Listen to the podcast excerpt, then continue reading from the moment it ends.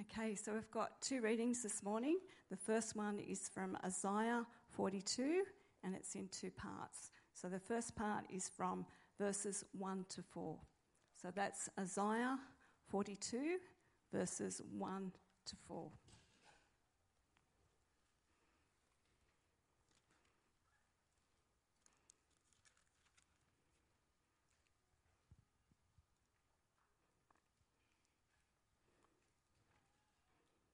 And just to give you a heads up, then I'm heading to verses 18 to 25. So 1 to 4. Here is my servant who I uphold, my chosen one in whom I delight. I'll put my spirit on him, and he will bring justice to the nations. He will not shout or cry out or raise his voice in the streets. As a bruised reed, he will not break, and a smouldering wick he will not snuff out. In faithfulness, he will bring forth justice. He will not falter or be discouraged till he establishes justice on earth. In his teaching, the islands will put their hope. So now we're going to go to verses 18 to 25. Hear you, death, look you blind, and see. Who is blind but my servant, and deaf like the messenger I send? Who is blind like the one in covenant with me? Blind like the servant of the Lord. You have seen many things, but you pay no attention. Your ears are open, but you do not listen. It pleased the Lord for the sake of his righteousness to make his law great and glorious. But this is a people plundered and looted, all of them trapped in pits or hidden away in prisons. They have become plunder with no one to rescue them. They have been made loot with no one to say, Send them back. Which of you will listen or pay close attention in time to come? Who handed Jacob over to become loot and Israel to the plunderers? Was it not the Lord against whom we have sinned? For they would not follow his ways, they did not obey his law. So he poured out on them his burning anger, the violence of war. It enveloped them in flames, yet they did not understand. It consumed them, but they did not take it to heart. Now we're going to move to Mark's Gospel, and we're starting at chapter 3, and I'll be reading from verses 13 to 35. And this is the good news. This is where Jesus appoints the 12 apostles. So that's Mark chapter 3, 3 sorry, verses 13 to 35. Jesus went up on a mountainside and called to him those he wanted, and they came to him. He appointed 12 that they might be with him and that he might send them out to preach and to have authority to drive out demons. These are the twelve he appointed Simon, to whom he gave the name Peter, James, son of Zebedee, and his brother John. To them he gave the name Boanerges. Sorry about that, my pronunciation's not great. Which means son of thunder. Andrew, Philip, Bartholomew, Matthew, Thomas, James, son of Alphaeus, and Thaddeus, Simon the Zealot, and Judas Iscariot, who betrayed him. Then Jesus entered a house, and again a crowd gathered, so that he and his disciples were not even able to eat.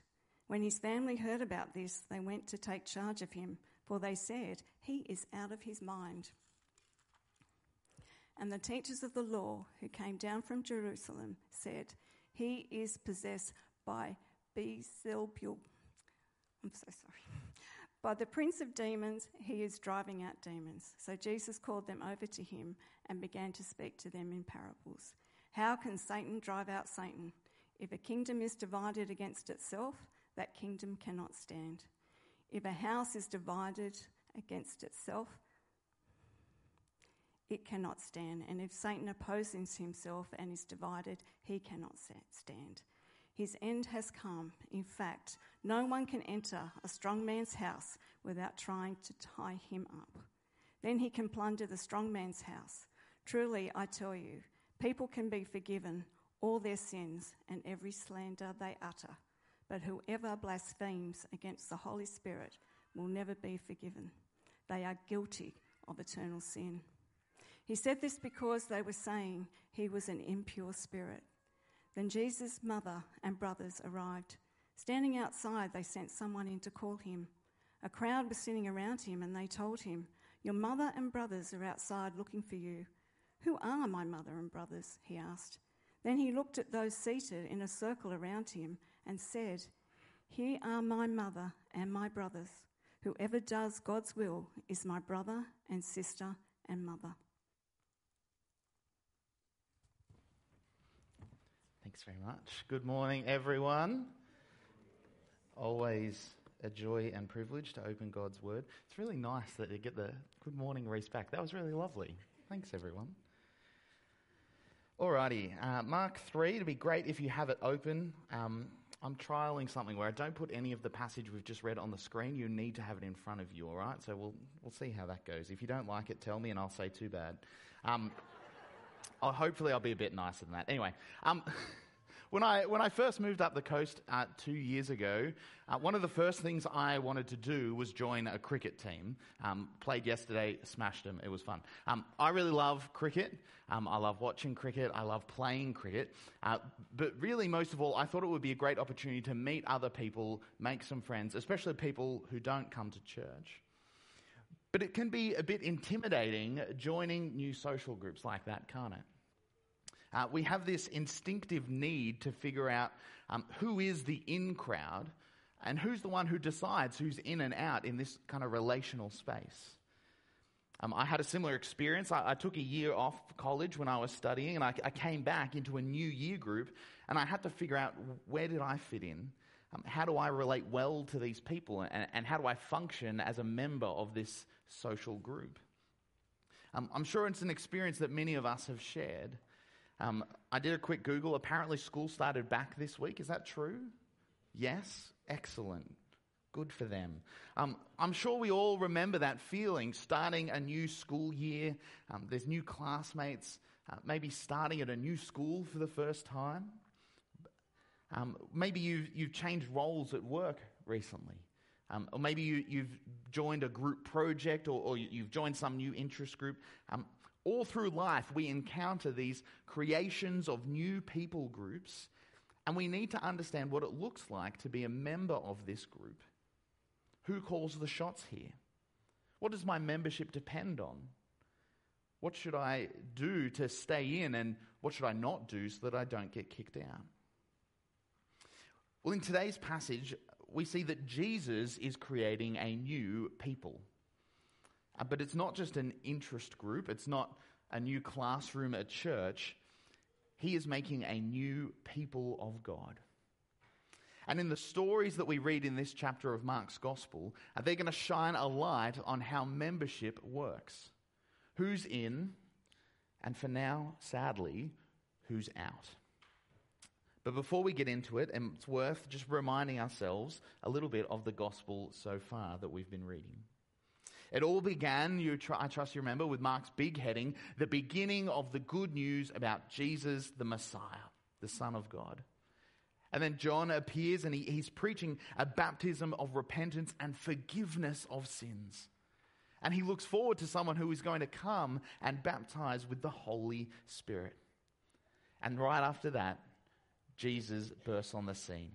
He's baptized, the Holy Spirit descends on him, a voice from heaven declares that he is God's beloved Son, and then Jesus begins The time has come. The kingdom of God has come near. Repent and believe the good news.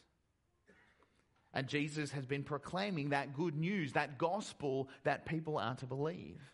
The kingdom of God is near because God's king has arrived and he has brought with him forgiveness of sins. We saw it. He forgave the paralytic just a few weeks ago. He came as a doctor for the sick to bring righteousness for sinners. And he has made grand demonstrations of this kingdom of God breaking into the here and now. He has healed diseases. The lame walk. Demons are powerless before the authority of God's spirit empowered king. But along the way, we've also seen tensions rising, haven't we? And we saw this very clearly last week. At first, the religious leaders, they thought to themselves, why does this fellow, fellow talk like that? He's blaspheming. And then they asked his disciples, why does he eat with tax collectors and sinners, getting a little more aggressive? Then they challenged him, look, why are you doing what is unlawful on the Sabbath? Before we saw finally, the Pharisees went out and they began to plot with the Herodians how they might kill Jesus. The kingdom of God is here. It's here in Jesus' preaching, in his forgiving. It is made manifest in his miracles. But opposition is rising. There are those who want to restrain this kingdom and this king. And so we come to today's section with these tensions bubbling under the surface. If the existing religious crowd are the ones who are against Jesus, what does that mean for the kingdom that he brings? What does it mean for those religious leaders? We're going to dig in here and we're going to find out. Our section in chapter 3, from verses 13 onwards, it starts with what can feel like almost an innocuous piece of organizational infrastructure. Um, in verses 13 and 19, well, uh, back in chapter 1, you might remember, Jesus had said, uh, let us go somewhere else to nearby villages so I can preach there also. That's why I've come. Jesus' job as he's here is to preach. And as the crowds have been increasing and gathering to him, following him from Galilee and Judea and Jerusalem, Idumea, across the Jordan, Tyre, Sidon, maybe he just needs a bit of help, right? Some others to delegate his speaking appointments to, to speed up service at the healthcare clinic. And it all comes with this historical flair, this nice list of names there uh, that you hope might come up at a trivia night because you'll actually know that question. Um, but as is often the case with Scripture, when we slow down, when we pay attention to the details, we notice that there's actually something of incredible significance happening in these verses as Jesus calls the 12 apostles. Maybe as you heard it read earlier, a few bells started to ring in the back of your head. Notice the location. If you look there in verse 13, Jesus went up on a mountainside. Throughout the Bible, mountains are the locations of important, significant moments between God and his people. That should already be ringing a bell. And notice as well who he appoints. He appointed the 12. 12 gathered together on a mountain. The bells in the back of our mind should be pealing, tolling, crashing with sound as we see this moment unfold before us, reminding us of something we've seen before because it was on a mountain that 12 gathered centuries earlier with a purpose to be commissioned as God's people in the covenant agreement at Mount Sinai. Way back in the book of Exodus, God called Moses to the side of a mountain, along with representatives from the 12 tribes of Israel, and a covenant was made. God laid out the invitation for them. He said, If you obey me fully and keep my covenant, then of all the nations, you will be my treasured possession. And the people responded. They said, We will do everything the Lord has said. We will obey. And there in that moment, this loose amalgamation of refugee tribes, escapees from Egypt, became something more. That is when they became a nation, became a people, became God's people. And so, as Jesus gathers 12 to himself on the mountain, these are the bells we should hear. This isn't just nice information or a new org chart. This is a new people of God whom Jesus is forming. The new kingdom of God has come. Old wine cannot be poured into new wineskins. And so Jesus is starting new. Who will be the people of this new kingdom, we may have been asking. And here's our first look a new 12, a new people of God. And just like back on Mount Sinai, where God told his people how they were supposed to live, we get a little peek here at how the new people of God are to live because Jesus appoints them, you might notice, to two tasks.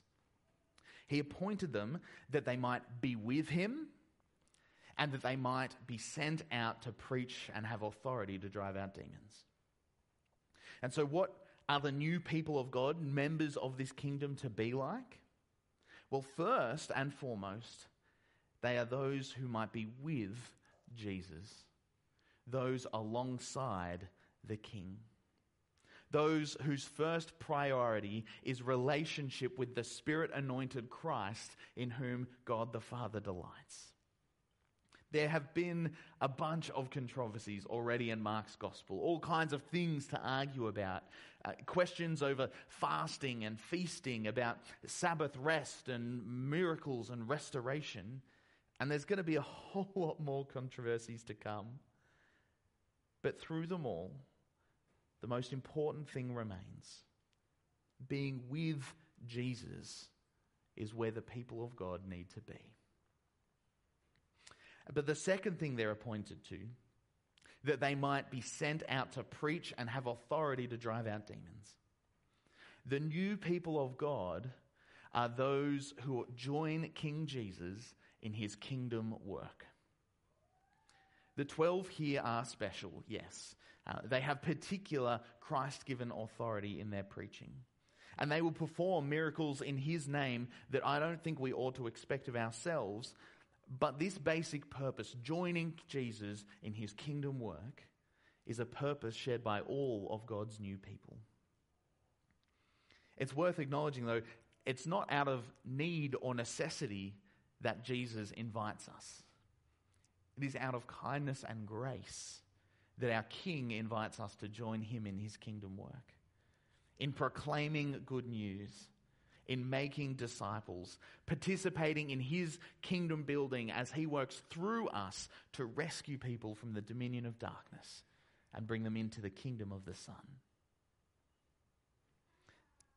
That is what the new people are like. The first thing we see this morning Jesus is creating a new people of God and a people who are with him doing his kingdom work. That's 1 to 9, sorry, 13 to 19. And then the, the rest of the passage that was read for us here, it forms a classic little Markan sandwich. There's a sandwich I found. It's a literary technique that Mark actually uses quite a number of times throughout his gospel, where one story will start and then it kind of gets interrupted by another story before returning to the initial story. You, you, can see how that makes a sandwich, I hope. It's designed as he uses this tool to help us, the reader, notice the similarities and differences between the two stories and see how they relate to one another. And so we're going to look at this one here. We'll start actually with the meat of the sandwich, which comes in verses 22 to 30. And then we'll look at the bread. And I apologize to vegetarians in the room. You can fill in meat with whatever you put on a sandwich. Um, that's where Jesus' family get involved in the bread. And then I'll, I'll make some observations on what I think these two stories are doing together as he forms this delicious sandwich with a wonderful cross section. So, firstly, the meat of the sandwich, uh, the interaction with the scribes. Um, there we see, I think, that it is not the religious who make up Jesus' new people of God, but the forgiven. So, Jesus, again, he is teaching in a home with this huge crowd. Uh, the scribes, some of the Pharisees, they've come along to listen. And having seen all that Jesus has done, they've seen him healing, they've seen him preaching, they've seen him cast out demons, they come with a very serious accusation. He is possessed by Beelzebul. By the prince of demons, he is driving out demons. They accused Jesus of possession by Beelzebul, uh, or the one who is immediately equated there, the prince of demons. Uh, this figure, the, a ruler of evil spirits, probably Satan himself. The religious leaders, they've, they've looked at Jesus' miracles. They've seen his authority over demons, authority he's just shared with the 12 to go out with their preaching of his word. And rather than acknowledge that this is the glorious work of God, the work of the Spirit anointed servant of the Lord, the one promised to come and bring justice to rescue the oppressed and set the prisoner free. No. Instead, they say that is the work of the devil. They look good in the face and they call it evil. The very ones who should have known their scriptures best. The very ones who should know who is in front of them. As they look at Jesus, Spirit anointed servant king, they say this is a work of Satan. Not, and not only is it absolutely wicked, but it is just straight up foolish and silly. And so Jesus points that out to them. How can Satan drive out Satan, he says? If a kingdom is divided against itself, that kingdom cannot stand. If you're, if you're in a team sport and your team are playing against themselves, that, that's never going to work. It's a lose lose situation. And while Satan is absolutely incredibly foolish, he is not that stupid.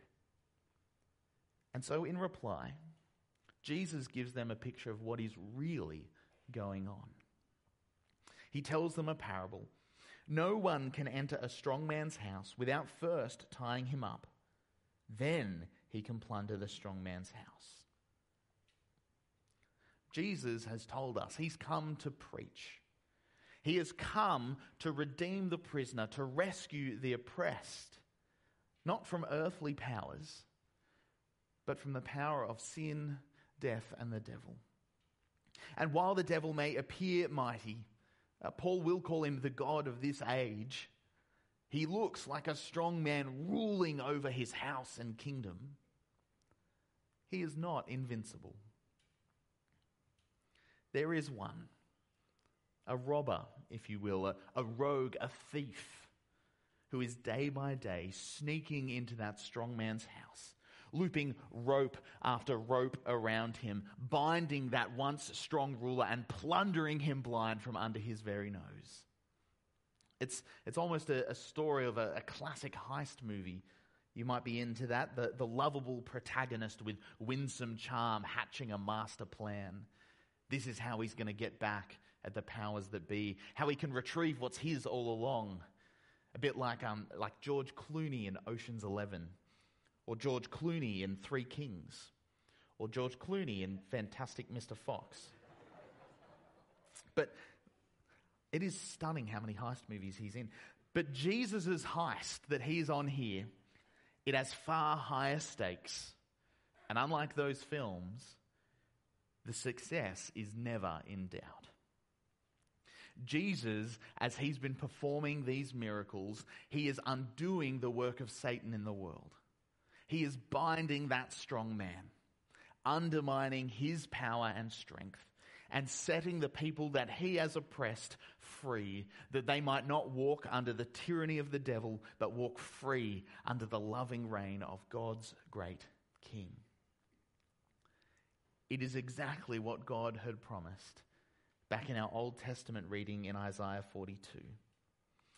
There, the Spirit anointed servant of the Lord, the one in whom the Father delights, brings justice to a world suffering under the unjust evil works of the devil.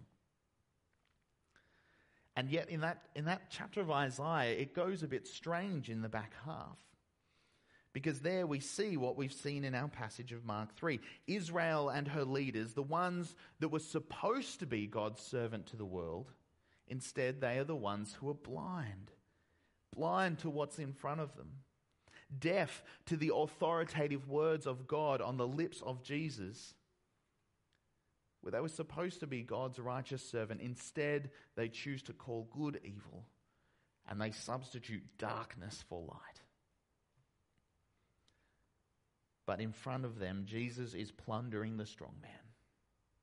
He is binding Satan in his earthly ministry, a task that for Jesus will reach its completion in his ultimate defeat of Satan on the cross, where all of the devil's strength will be stripped from him.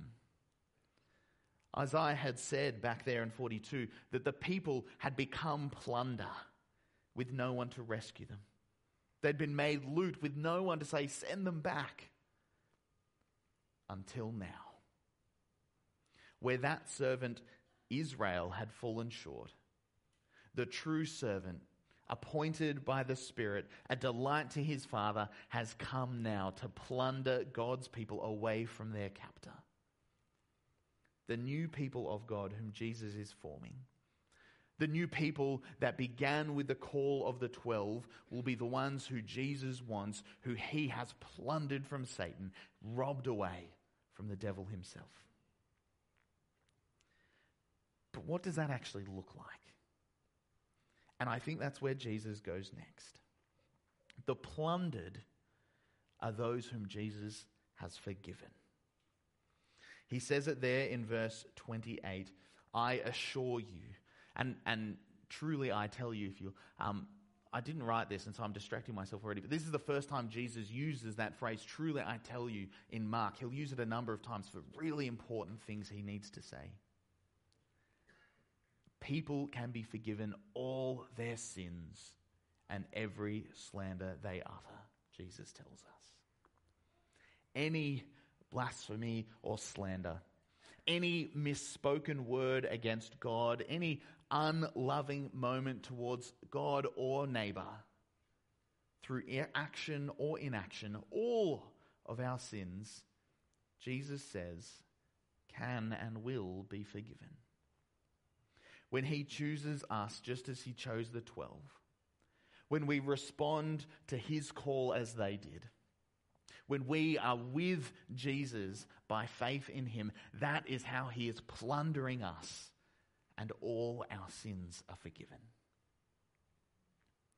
Now, I, am sure some of us might be itching to get to the next verse. Maybe it stood out to you as it, read, as it was read. But, but I want us to dwell for a moment on this verse here, verse 28. This is the deep and rich undercurrent of Mark's gospel so far. The kingdom of God is here. Repent and believe, because that is where forgiveness is found the forgiveness that John the Baptist had preached on, the forgiveness that the paralytic experienced, the forgiveness that will ultimately be won by Jesus' death on a cross for you and for me. That forgiveness is on offer to all, free and full. People whom Jesus has plundered as they put their faith in him will be forgiven all of their sin. It is a clear slate. The certificate of debt, the, the charge of legal indebtedness, cancelled, nailed to a cross, Paul will say. As far as east is from the west, says the psalmist, so far has he removed his transgressions from us. What a gift. What a kindness. What grace lavished upon us by our merciful forgiving, good, and just King and Lord, Jesus Christ. And it is only in light of that truth that verse 29 comes. The contrast Jesus gives is that those who would blaspheme against the Holy Spirit, that person will never be forgiven. It is a verse that has caused a fair kerfuffle over the centuries, and countless inkpots have been spilt over it. What does Jesus mean here? Could this be me? But if we continue to the next verse, I think we get the key to understanding. He said this because they were saying he has an impure spirit.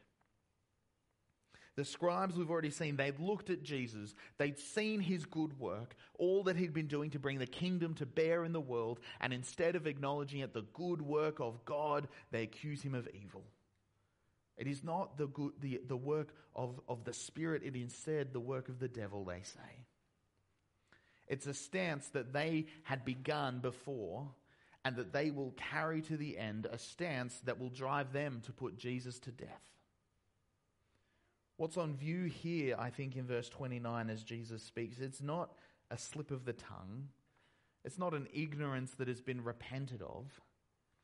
It is the consistent, intentional, reality denying claim that the Spirit anointed servant of God is instead a worker of evil. That the beloved Son, on whom the Spirit had descended, and by whom is by that same spirit is bringing the kingdom of God instead claiming that he is a charlatan a liar a servant of satan. This this blasphemy this slander against the holy spirit it is that committed stance of heart and mind that jesus uh, has in view this, this turning against him that is the sin for which guilt will remain because that is the greatest sin of all one commentator I was reading, James Edwards, he puts it like this. He said, Marx places this saying as a warning, not as a condemnation or a cause for anxiety. The same saying that warns against ascribing evil to Jesus also assures of God's willingness to forgive all the sins and blasphemies of men. Anyone who is worried about having committed the sin against the Holy Spirit has not yet committed it, for anxiety of having done so is evidence of the potential for repentance. There is no record in Scripture of anyone asking forgiveness of God and being denied it. And so, friends, if you're here and this verse makes you anxious, maybe makes you fearful, if you think this could be you, if you could be one who has slandered the Holy Spirit and will never be forgiven, hear these words. Yes, Jesus speaks a real warning, but for those who hear, those who repent, who turn to Jesus in faith, the stance of Jesus towards you will never be one of condemnation, but always one of grace and forgiveness all the sins and blasphemies of men and women have been dealt with at the cross. Complete forgiveness for all who would trust in the great plunderer of the strong man, the spirit anointed servant, the King Jesus. The meat of our sandwich. It makes us clear who is in this coming kingdom, this new people of God. It is not the religious. No amount of being learned or of looking righteous or of saying the right things will get anyone into God's coming kingdom. Because all of us have sinned and are plunder of the strong man Satan. Yet Jesus is the great binder of that strong man. And he has plundered all of those whom he calls to himself, all who would gather to him by faith, and he offers forgiveness. Those are the ones in the coming kingdom the plundered and forgiven by Jesus. So now we turn our eyes to the bread of this Markan sandwich, the story around that story as Jesus' family enter the scene.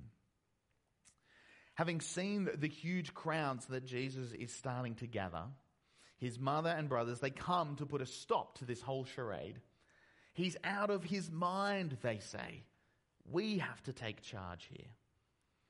Coming to the one who is bringing the kingdom, they seem to think that they ought to be the ones in control, not him. They know what's really going on, not, not Jesus. He's, he's gone crazy. But when it's brought to Jesus' attention, he doesn't go out and see them, he doesn't rebuke them. Instead, he takes it as a teaching moment to show us a bit more of who this new kingdom of God, who this new people will be, this new family that he is making. It is not the biological, but the obedient. For centuries, God's people had understood themselves as a people of blood. It was to Abraham and his descendants that God had originally made covenant, made promises, a promise of land and people and blessing. Promises that were handed down to Isaac, Abraham's son, and then to Isaac's son Jacob, the one who would be called Israel, and who would then have 12 sons that become the 12 tribes. Being in God's family had always meant being part of this biological family. And in a way, this feels a little bit wrong to say, but maybe it helps. Um, it's kind of like the Kardashians. Um, what? I know, right? You never thought you'd hear them brought up at you. Um, what is it that made Khloé and Kim and Kourtney, and unfortunately I didn't have to Google their names, um, what made them famous? I just knew it. It feels dirty. It was just the family they belonged to, right? They were related to this one I had to Google, Robert Kardashian. He was a big shot lawyer. I think he was O.J. Simpson's lawyer. And so, because of that association, they were automatically famous. They just got to have money, and everyone's like, wow, they're incredible. Hopefully, you're not like they're incredible because, anyway, um, in a way, the nation of Israel was kind of like the Kardashians. They were the ultimate recipients of nepotism. They were God's people only because they were born into it.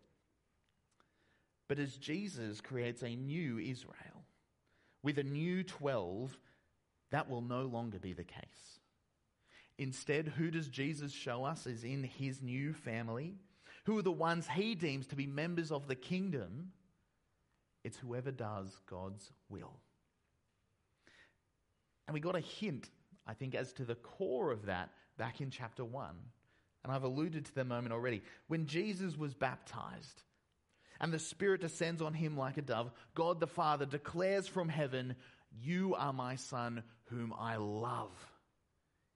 With you I am well pleased. The will of God is to love and take delight in his Son, Jesus Christ.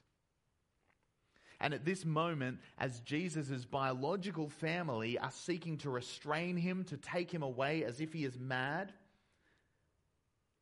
Instead, we see a crowd gathered at his feet to hear the words of his mouth. A people so enraptured by who he is and what he is doing that they are willing to be crammed into a house so tightly they don't even have room to eat, perhaps a sandwich. They're delighting. thank you. There's one little laugh. They're delighting in Jesus. They're doing his will, listening to him. That's what the new people of this new kingdom do. It's not the biological family anymore, but the family of the obedient who do God's will, who will be found in his kingdom, open for all. And now remember, this is a sandwich, this section. Mark wants us to compare these two stories not the religious but the forgiven, not the biological but the obedient. He wants these two stories to illuminate one another even further. This might be something you might like to chat at at morning tea. Maybe you've got some great observations. I hope you do. Um, but for now, I'm going to offer one that I think stood out to me. What is, uh, what is it that Jesus' family came to do, right?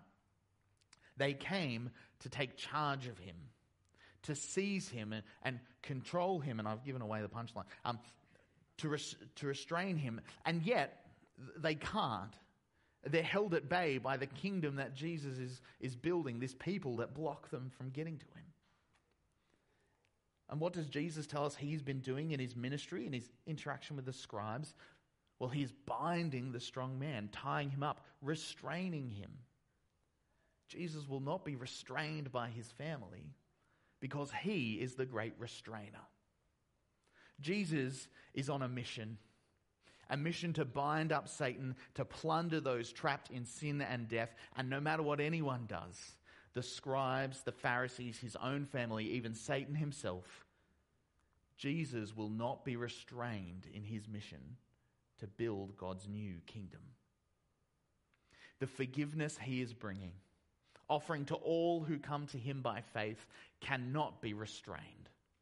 It will be lavished mercifully upon all who respond to Jesus' call. The family that he is building, that he is drawing to himself, people who delight in him as God's servant, their Savior, their King, cannot be restrained. No matter what the established social structures might be, whatever the shortcomings of the infrastructure there, even the foolishness of his own followers will see as we continue through Mark. No, Jesus will not be restrained from building God's new kingdom. And that, I think, is a delicious sandwich. Throughout each of these three parts we've seen this morning, Jesus is forming a new people of God. Those who are with him, those who are forgiven, those who do the will of God.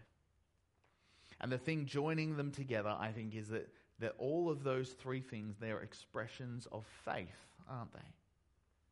Of trust in Jesus, that he is the one he claims to be that we want to delight in who he has shown himself to be, casting our lot in with Jesus and saying, I am with him. That's what it's about. Allowing him to plunder us from the strong man and show us forgiveness for our sins, the sins that put us in possession of that strong man in the first place.